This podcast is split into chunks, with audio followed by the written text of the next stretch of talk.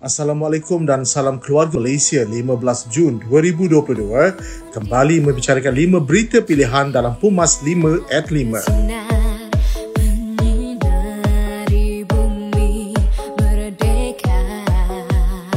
Ketua UMNO Bahagian Shah Alam Datuk Azhari Syari kecewa dengan keadaan Stadium Nasional Bukit Jalil apabila keadaan padang bertukar menjadi lebih teruk akibat hujan lebat yang turun lebih 2 jam. Jelas beliau ini kerana Stadium Nasional Bukit Jalil dilabel antara venue tercantik dan termoden di rantau ini. Namun situasi itu sebenarnya jauh meleset dengan kemudahan teknikal yang terdapat di stadium itu. Katanya bukan sahaja isu padang bermasalah, malah isu kebenaran asas di Stadium Nasional Bukit Jalil turut dipersoalkan.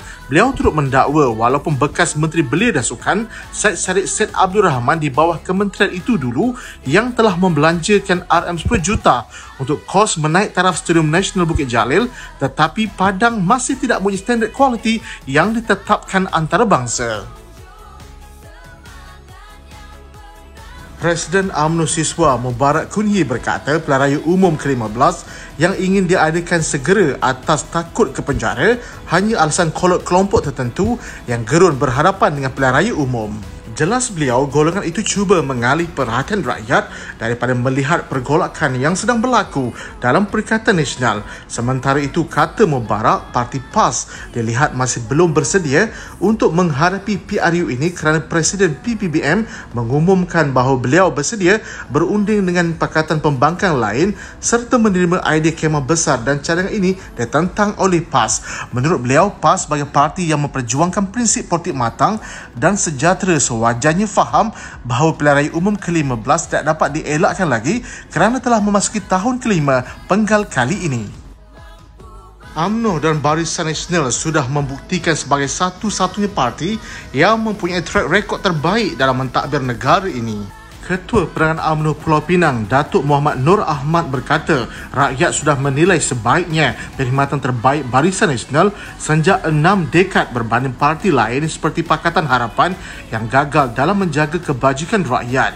Jelas beliau BN sudah mempunyai banyak track record mentadbir negara setelah lebih 60 tahun memimpin negara.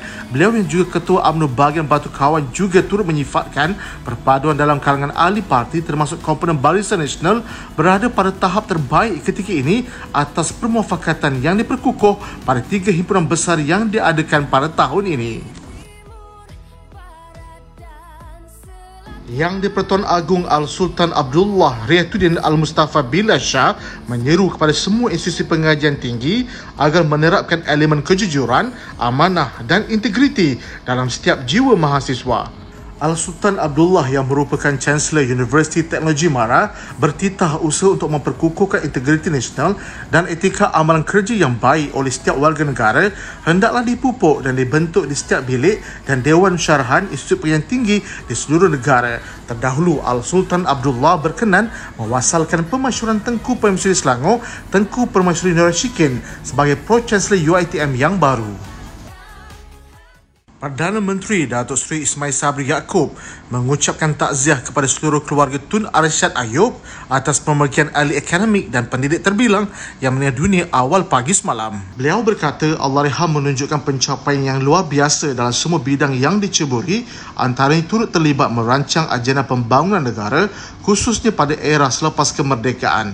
Katanya keazaman kebijaksanaan dan kerja keras Allahyarham tanpa mengenal erti penat lelah untuk negara serta seluruh keluarga Malaysia wajar diteladani. Tim Pumas mengucapkan takziah buat seluruh ahli keluarga Allahyarham. Semoga roh Allahyarham dicucuri rahmat Allah SWT dan ditempatkan bersama-sama roh orang yang beriman dan beramal soleh. Al-Fatihah.